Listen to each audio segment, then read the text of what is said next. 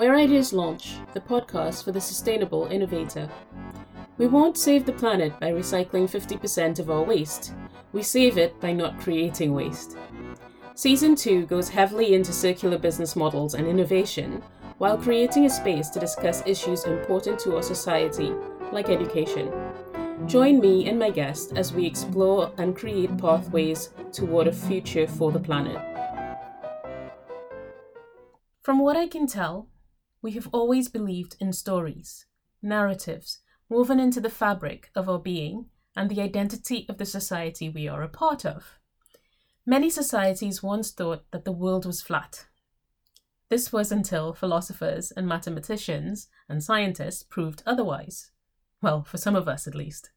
But the process of facilitating this transition of beliefs involved colonization, slavery, murder, and eventually the re-education with new stories. There are still tribes in the Amazon forest in Brazil and Venezuela, and other places around the world too, to be fair, who believe that children are fathered by all the lovers a woman takes during her pregnancy. Scientists have proven that this isn't true, but the social impact of that belief meant that all men who had relations with that woman would take a role in that child's upbringing. That child belonged to a community. For many of us today, we believe that a large house, a powerful car, the ability to travel in style and in luxury are a sign of success that will attract not only more wealth, but more community, more well-being, both for us and our families. We believe that we can have infinite growth. We only need to put our minds to it. Growth mindset, they say. But can we really have infinite growth on a finite planet? My name is Catherine Ann Byam, and I'm a business resilience strategist and leadership coach, helping leaders design a path to sustainable transformation for their businesses, careers, and lives. I am inspired in particular by one of the UN Sustainable Development Goals, goal number 8, decent work, and economic growth. And to explain what that means to me, I'm going to have to take you on a trip to 1982 in the suburbs of a tiny island called Trinidad and Tobago. My parents were typical middle-class boomers who lived a comfortable life in a house with land and space for multiple cars and a garden. My parents did decent work. My dad was a lawyer working for the government. His promotions at the time were primarily based on his time in service. My mom was a high school teacher of biology and food and nutrition.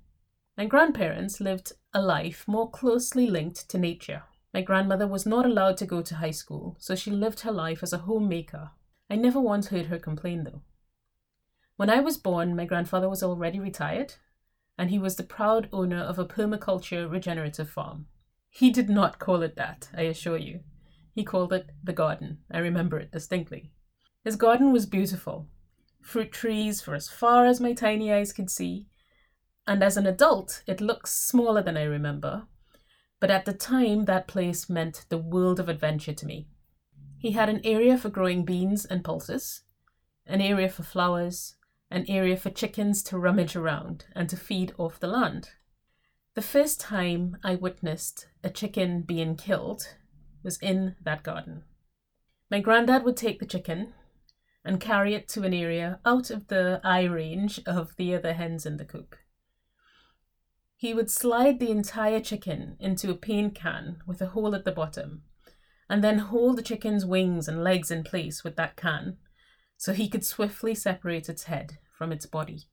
The chickens don't die immediately with this method, but they also do not suffer for very long.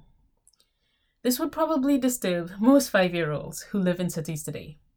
But at the time, although it was difficult to watch, it fit the context in which he lived and in which that chicken lived. My grandfather was a sustainable farmer and sourced 40% of his food from his garden. Bread, rice, and fish were still sourced from the grocery. What happened to that chicken felt like a natural part of being on a farm.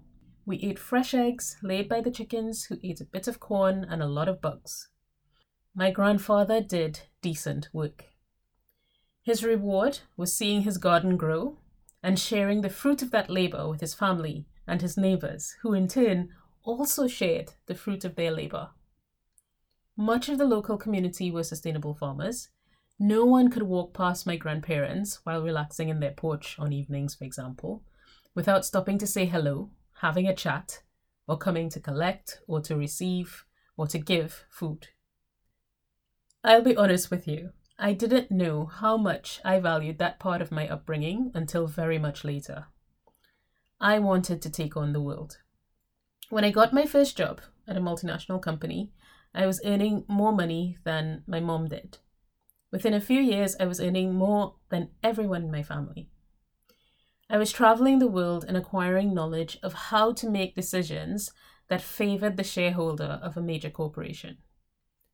At one point, I would fly through Miami twice every month, each time asking the travel agent to schedule the connecting flight late enough so I could take a trip to Dolphin Mall for shopping. My footprint is huge. And even though I donated much of my clothing to charity, I still have 4 suitcases of Ziploc things that I could hope to wear again. Sure, I have a finance and audit background. I prepared financial statements, I sat on the board's audit committee, I travelled to more than 50 international offices to review our business practices. I had decent work and a massive consumeristic appetite. When I joined the company, there were more than 120,000 people globally. By 2010, the number halved. My grandmother died in 2010, 7 years after my granddad. She was 92. I learned of her death while I sat quietly on my own in a church in Santiago de Compostela in Spain. I received a voicemail message and I knew instinctively what that message was going to say. At the time, I was actually there because I was beginning to wonder if I'd made the right decision, leaving my family behind for the glamour of life and work in Europe. My view of decent work had begun to fracture. By 2014, I was on a list, one of those lists that no one likes to be on. It was a list for information and consultancy. There was a chance I would be made redundant. I kept my job. Yet I started to wonder, what else could I be doing that's not this, that would bring me more joy and be better for the planet? Work is decent if you, as the individual, believe that it is. My grandfather was a police officer before he retired, but his dream was to farm a garden. He changed his life immediately and completely upon retirement. And he continued to work in that garden for 28 years until his death. That garden never paid him a cent, but it gave him a great community and food on the table. My grandmother was never paid for her entire life for her work, but she was fulfilled by raising and caring for her family. She showered us with completely unconditional love. I was paid very well for my work, but I felt a growing misalignment between what I valued and what my employer valued. I went off to do an MBA, and during one of my classes, it was the first time I realized that my income was in the top 1% globally and the top 5% in the UK. Before that, I felt like I wasn't making much money relative to my international peers, for example. I started to understand the systemic inequalities that is creating further and further distance from the richest, let's say, 2,000 plus billionaires of the world, and the poorest 20%. Income inequality is an important subject we need to address, and sooner rather than later. We tend at times to conflate climate change with sustainability, yet sustainability could be understood as an entire system of economics and activities that maintains or improves the quality of life of people on our planet. The very foundation of our lives has been disrupted by reality. Yes, reality. Many of us esteem to be wealthy, financially, in real assets, and in our relationships, perhaps. Yet we ignore the signs that things are not going to plan, and that while we build toward Maslow's idea of self-actualization, the base of our pyramid is fracturing under the weight of our desires. Food is impacted by toxic chemicals, significant water use, and antibiotics. Water is impacted by industrial pollution, climate change, farming methods, and simply where you live in the world. Air is impacted by toxic chemicals being released by industries and by farms. And shelter is being disrupted by the atmospheric conditions that are causing us to emit vast amounts of CO2 and CH4 and other toxicants into the air. So what can we do? The really great news is that everything, absolutely everything, is open to being redesigned. So I want to call you to action today by saying start with you.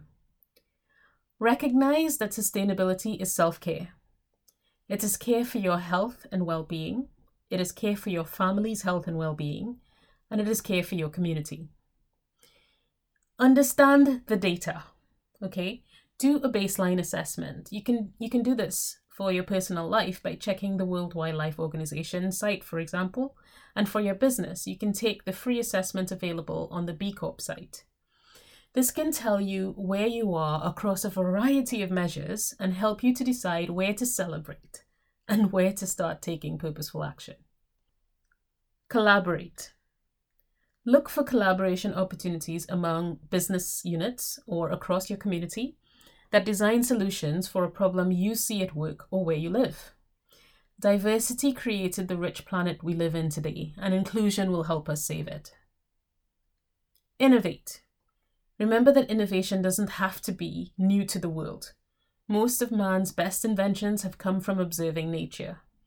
Observe solutions in other spheres that can be repurposed, adapted, and used to address new solutions in your area. Do you remember that book, Jugaad Innovation? It was one of the greatest books I read during my MBA. And in that book, there was an example of an Indian potter who designed a fridge made simply from clay and of water. Simple, elegant. If you have capital to invest, think big. We live in an age where we have the most advanced tools and data available. Much of the technology for many of the solutions that we need already exists.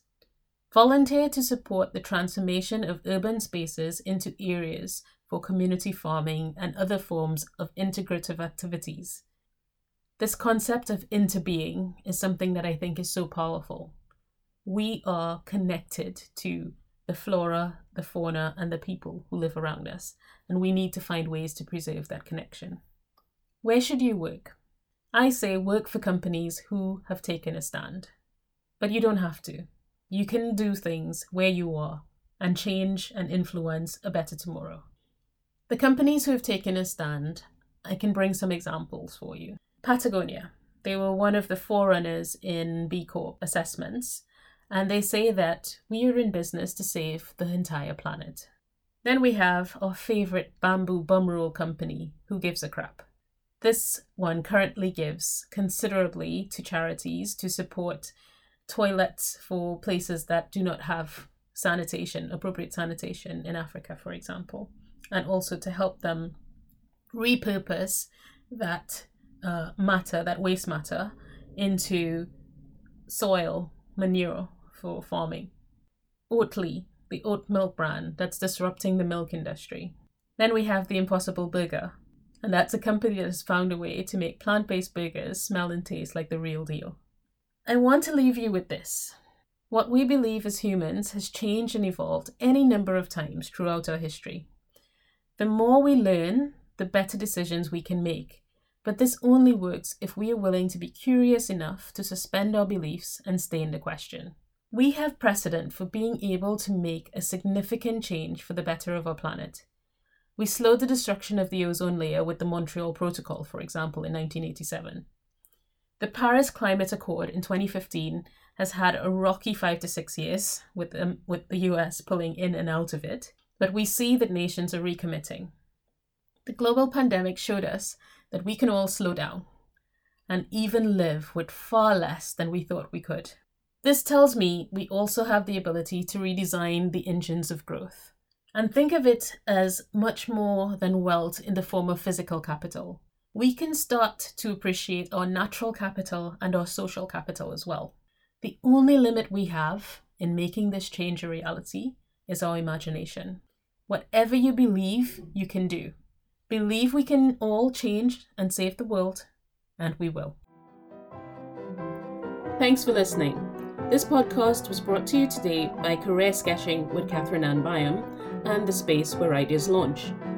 Career Sketching is a leadership development and coaching brand offering personalized career transition and transformation services. The Space Where Ideas Launch offers high-performance group leadership coaching and strategy facilitation to businesses in the food and health sectors. To find out more, contact Catherine Ann Byam on LinkedIn.